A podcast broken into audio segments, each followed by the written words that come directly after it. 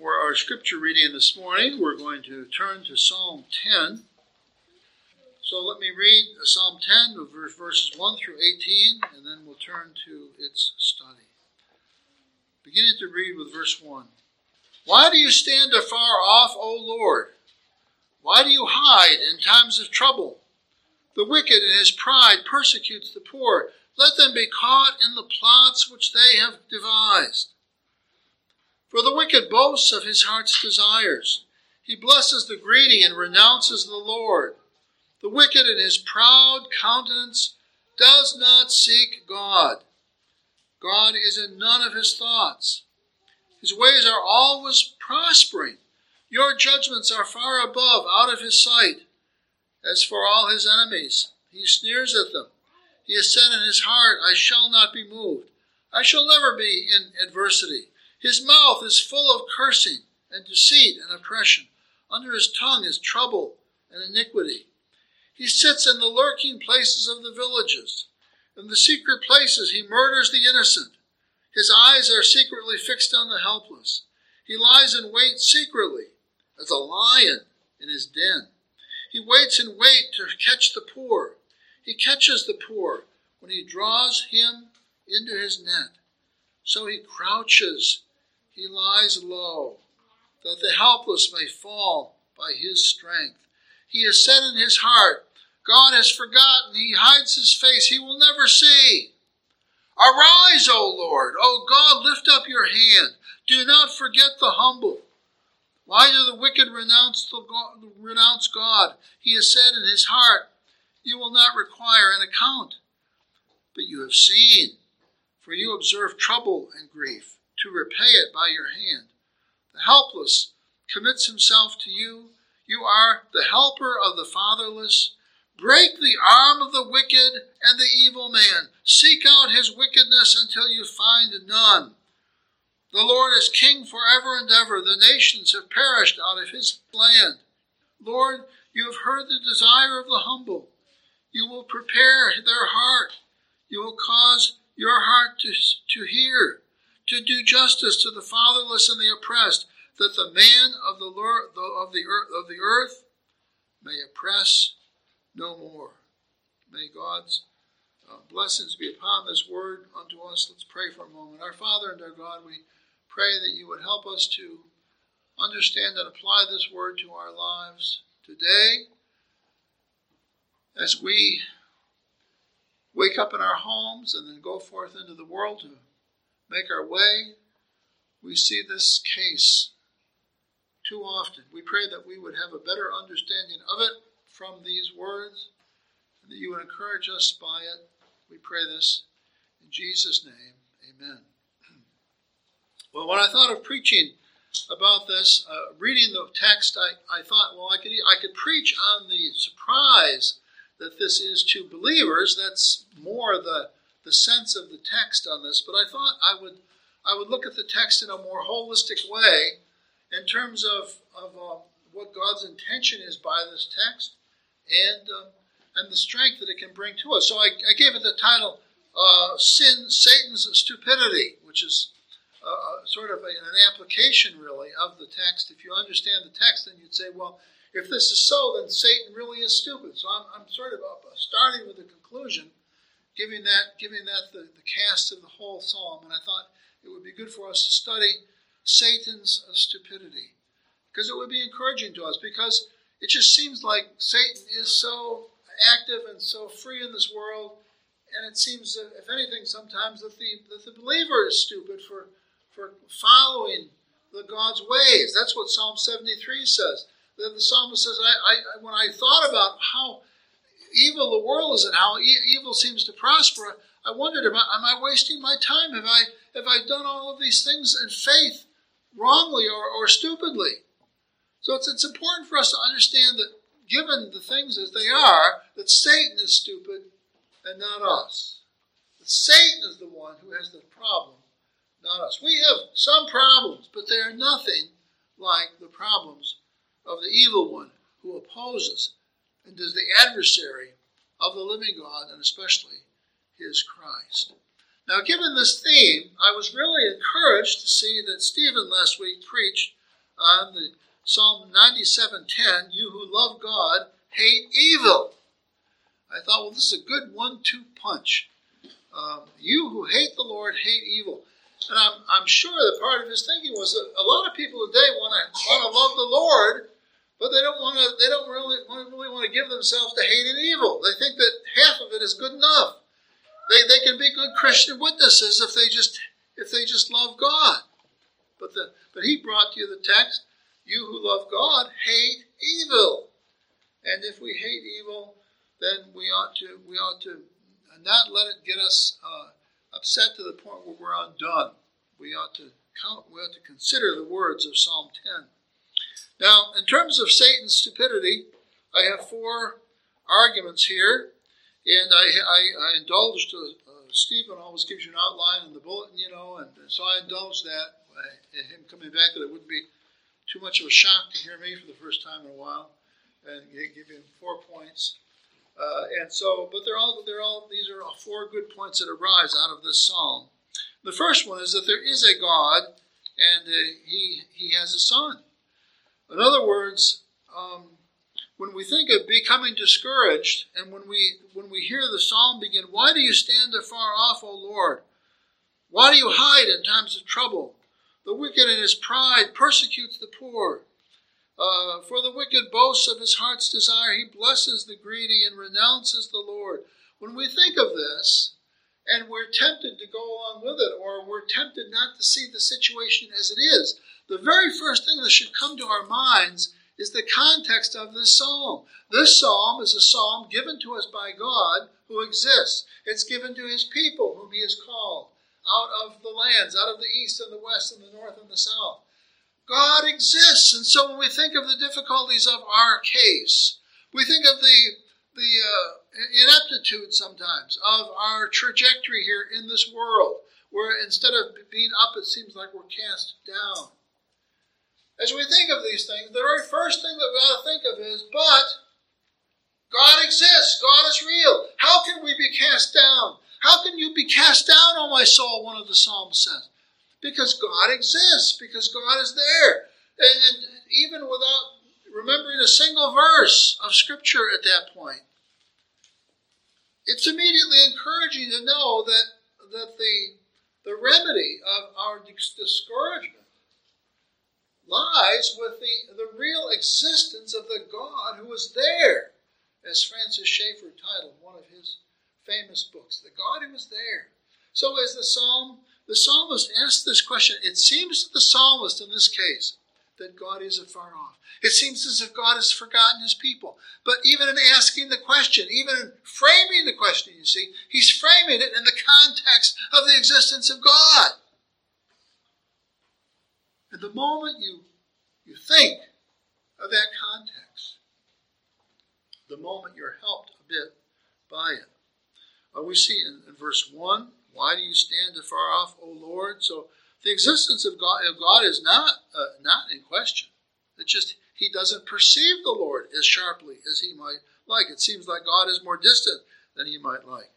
Verse 12, uh, he says, Arise, O Lord. So after he makes his complaint, he calls upon the Lord with faith and with strength. Arise, O Lord. He's not, he's not asking the Lord to arise because he's a wimpy God, or because he has no strength, or because he just hopes that God will help to feel sorry for his situation. No, he calls upon the Lord because the Lord is strong, because the Lord is Lord, because he's almighty. And so when we are tempted to discouragement, we need to remember the context of the psalm that, that God is there and uh, he asks in verse 13, why do the, why do the wicked renounce God? He, he, he knows that they do, but he asks the question, why do they do it? How, it it's not logical. It's not it, when you consider the deity of God, the strength of God, the might of God, the omniscience of God, the omnipresence of God, the almightiness of God. When you consider the attributes of God, all of His excellencies, and you say, why, why, in the world would Satan throw himself and cast himself against the Lord. And then, on top of that, we think we think that God is not alone in his manifestation of himself. God has revealed himself in his Son, Jesus Christ. So, in order to be forlorn, in order to give up, in order to be totally discouraged, you have to look at all that Jesus has accomplished, and you have to you have to look Jesus in the face and say, you know, what you've done is, you know, it might be nice in a novel, but it's just not real. How can we do that? How can we dare bring ourselves to be or to repudiate in any sense or any degree Jesus Christ and what he has done, his mighty mission? That's what Satan has to do. Can you believe the stupidity of Satan to, to not acknowledge the Lord as he is, the, he, the Lord who can be seen in the things that he has made, Romans 1 says, and then the, the, the Father who has sent his only begotten Son to repudiate the Son. Uh, Satan, uh, Satan could not, as they say sometimes in athletics, Satan could not tie Jesus' sneakers. You know, in other words, Jesus is so worthy that it, be, it would be way above Satan to even tie the sneakers or to tie the shoes of our Lord Jesus Christ. He has done nothing the only, the only thing, the only reason that Satan has any grounds for pride at all is that he was created by Almighty God. That he was created as an angelic creature. And the angelic creatures have some beauty to themselves in and of their creation. But what has he done with that? He squandered all of his riches, all the riches of mental understanding, all the riches of purity that he once had. He squandered all of that. And instead, he stood up against the God who was there and against the only begotten Son. How abjectly wicked and stupid can you be? And that's the that is the, the Satan who has inspired these people that have rebelled against the Lord and persecuted his people in Psalm 10. So for the first point is that, that Satan is stupid because there is a God. And how can how can Satan set himself against such a superior being and against his his son? Secondly, um, God sees this and his people can complain. You know, it might be one thing if God couldn't see the rebellion. You know, if God was insensible or something like that. And he just, his people were out there getting beat up and martyred, driven here and there. And God somehow was like uh, a senile old person who didn't really understand the things that were going on, but that's not the way it is. And this psalm proves to us that God does see, that He does understand, because the verses are virtually a litany. He goes down through and He He reviews the things that He sees. Um, uh, in verse 14 and 15, it says this um, uh, exactly. It says, But you have seen as for you observe trouble and grief to repay it by your hand. The helpless commits himself to you. You are the helper of the fatherless. Break the arm of the wicked and the evil man. Seek out his wickedness until you find none, in other words, none remaining. So that's the direct statement of the psalm. But then in verse 3, he says he sees the, the wicked in his pride persecutes the poor. So he sees the pride of the of the wicked. Verse 3, he says, The wicked boasts of their heart's desire. God sees these stupid creatures, these impudent creatures, he sees them boasting in their wickedness, in their in their weakness, the weakness of their sin. He sees them boasting of uh, whatever. It's it's it's mindless. It's mind-boggling. Uh, God's in verse 3b, he sees them bless the wicked, blessing the greedy and renouncing the Lord. Uh, in verse 4, he says he, he, their countenance, their face, does not seek the Lord. He sees that. He sees their faces. He sees their faces and how their faces instinctively move away and do not seek the Lord. He's, in verse 5, he says his, way, his ways are always prospering. He sees how the wicked prosper. He sees it. It's not outside his purview. And he sees verse 5b that his enemies sneer at him and the people of God. Um, he sees in verse 6, he says he sees them saying, I shall never be in adversity. You know, like I think if you think of Hugh Hefner publishing his uh, Playboy magazine. I mean, he did that for years and years. Did the guy not fear that every issue that he got published, that every success of his hand was going to be another nail in his coffin, another reason for his eternal perdition, his eternal judgment? But they, they say, no, I'll never, this will never happen to me. I'm flying high. Uh, this is the good life.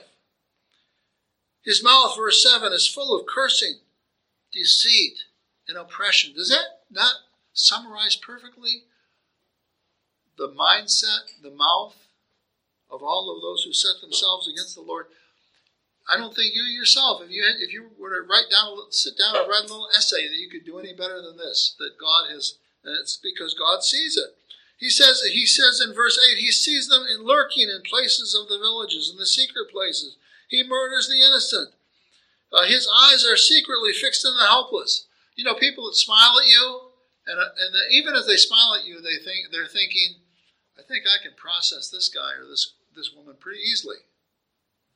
I can I can make hay with them. You know, I can take advantage of them. I can make my profit on them. And so, uh, verse 10, he crouches to, to catch the, the, um, the low in, in heart, uh, like an animal, like a lion. He crouches and um, like, like they might walk by his lair and he would charge out and, and consume them. He said in his heart, verse 11, that the, God knows not only what people have done, but he knows what they're thinking. He sees through us. So he, he sees the person who said in his heart, God is forgotten. He hides his face, he will never see. Um, and so the psalm is a perfect summary of all that God sees. Are people not, are, is Satan not stupid? And is, are people not stupid because they, they don't think that God sees all that they're doing? And the, the other thing is then, from uh, arising from this, is that God's people can complain. This psalm is a complaint to the Lord that the Lord might intervene, that the Lord might take action. And so, how, how, how stupid can it be when God can see and when God's people can cry out? How, how, how can it be that, that they would not see that or not think about that as they, they sustain their rebellion against the Lord. The third point here is that God has already declared his decree and rendered his verdict. We see that in verse 12, uh, where God, where the, the psalmist cries out, Arise, O Lord, lift up your hand. Uh, he does this because God has promised again and again in his word that he would not let evil survive, that he would not let evil triumph and that he would be there for his people. And in Psalm 2, he says this specifically, uh, where in the in the sixth verse, this is a psalm that considers the rebellion of the people. Why do the nations rage against me? Why do the people plot a vain thing? The kings of the earth set themselves, and the rulers take counsel together against the Lord and against his anointed, saying, Let us break their bonds and cast away their cords from us. Well, God says there in verse 6 Yet I have set my king on my holy hill of Zion.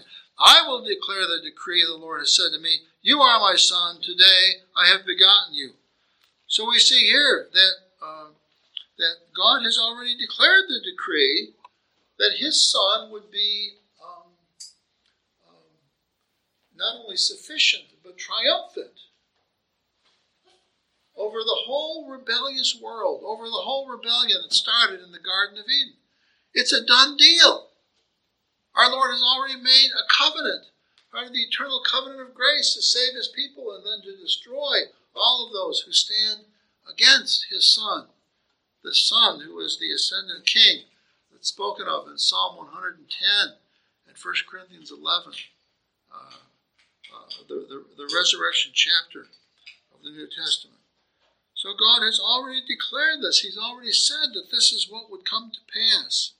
So it's not as if it's not as if the the the game, the outcome of the game is in question. the, even though the game is being played out, the, the outcome has already been predetermined.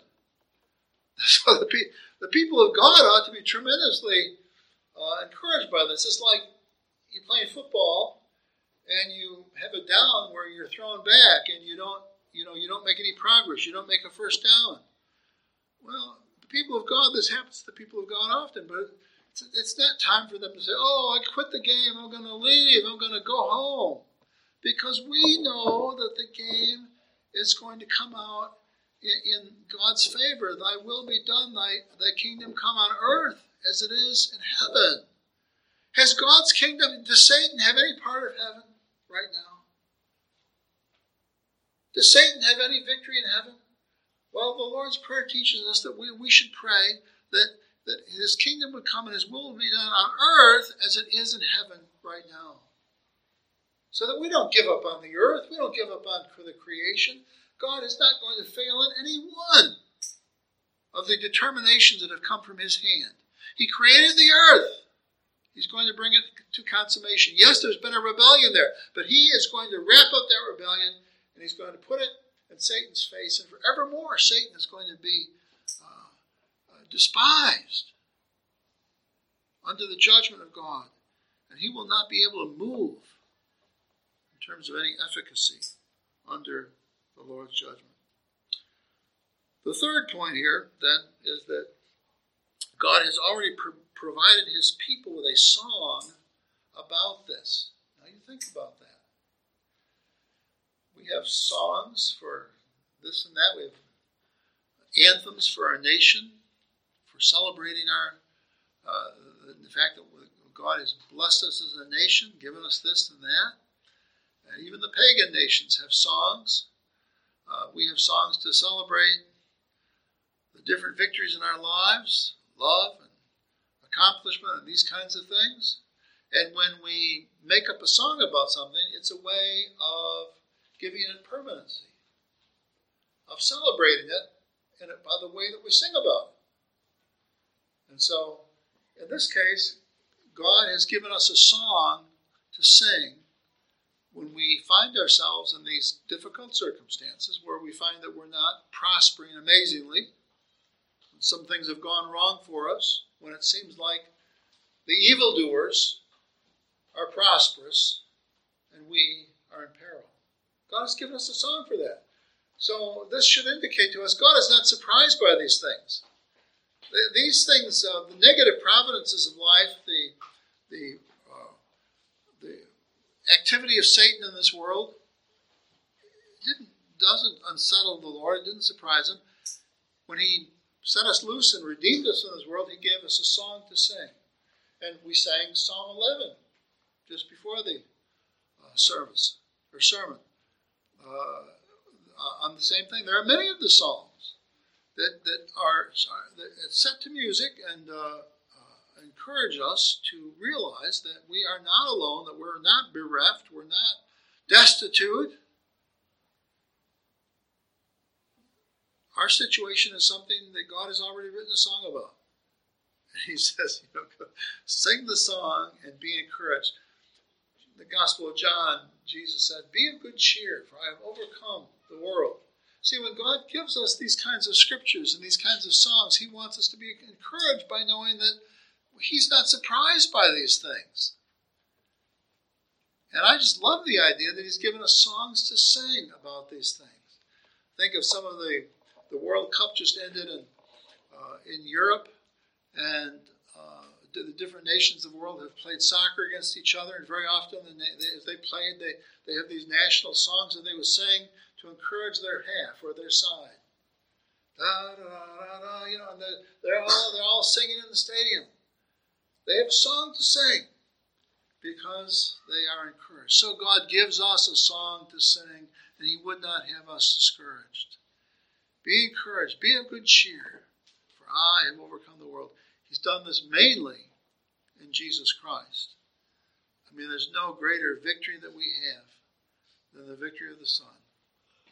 And we can study that, we can look at it, we can look at how bad it looked, we can see its outcome, we can see the joy of it, we can see in, in the book of Revelation, how there are songs that are sung, the marriage supper of the Lamb, where the Lamb and all of his work, all of his work of redemption is celebrated. We rejoice over it. So, let us, in this day, take the songs that God has given us to sing. And let us sing them, let us be encouraged. Let us pray. Our Father and our God, we thank you so much that you have given us portions of Scripture like this that help us to know that you have not been surprised by these things. We may be, because of our lack of insight, because of our short, our short thinking, um, the shortcomings of our thinking, the inability of our minds to grasp the whole of any given situation at one time. But we pray that our perspective might be enlightened and might be enlarged by seeing such Psalms as Psalm 10. Help us, O Lord, to see that you are King forever and ever, and that the nations have perished uh, out of his land. We pray, O Lord, that you would hear the desire of the humble. We pray especially in our day where we see evil flourishing. It's much easier for us to see uh, participants of other religions in the grocery store than it is for us to see other Calvinists or other people that understand that Thou art Almighty and Sovereign. Oh God, we wonder what will become of us. It seems like the evil of our day is spreading faster than the righteousness. And so we come to Thee and we pray that the answers of this psalm might be ours, that we might take heart, and that in the face of Satan and his evil demonstrations, that we might be of good cheer, that we might be of good heart, that we might have that attitude amongst us uh, that is above. We pray that we would that you would help us to set our minds on the things which are above, where everything is already settled, that we might be greater agents here in this world of bringing thy gospel and thy kingdom to pass. In Jesus' name we pray.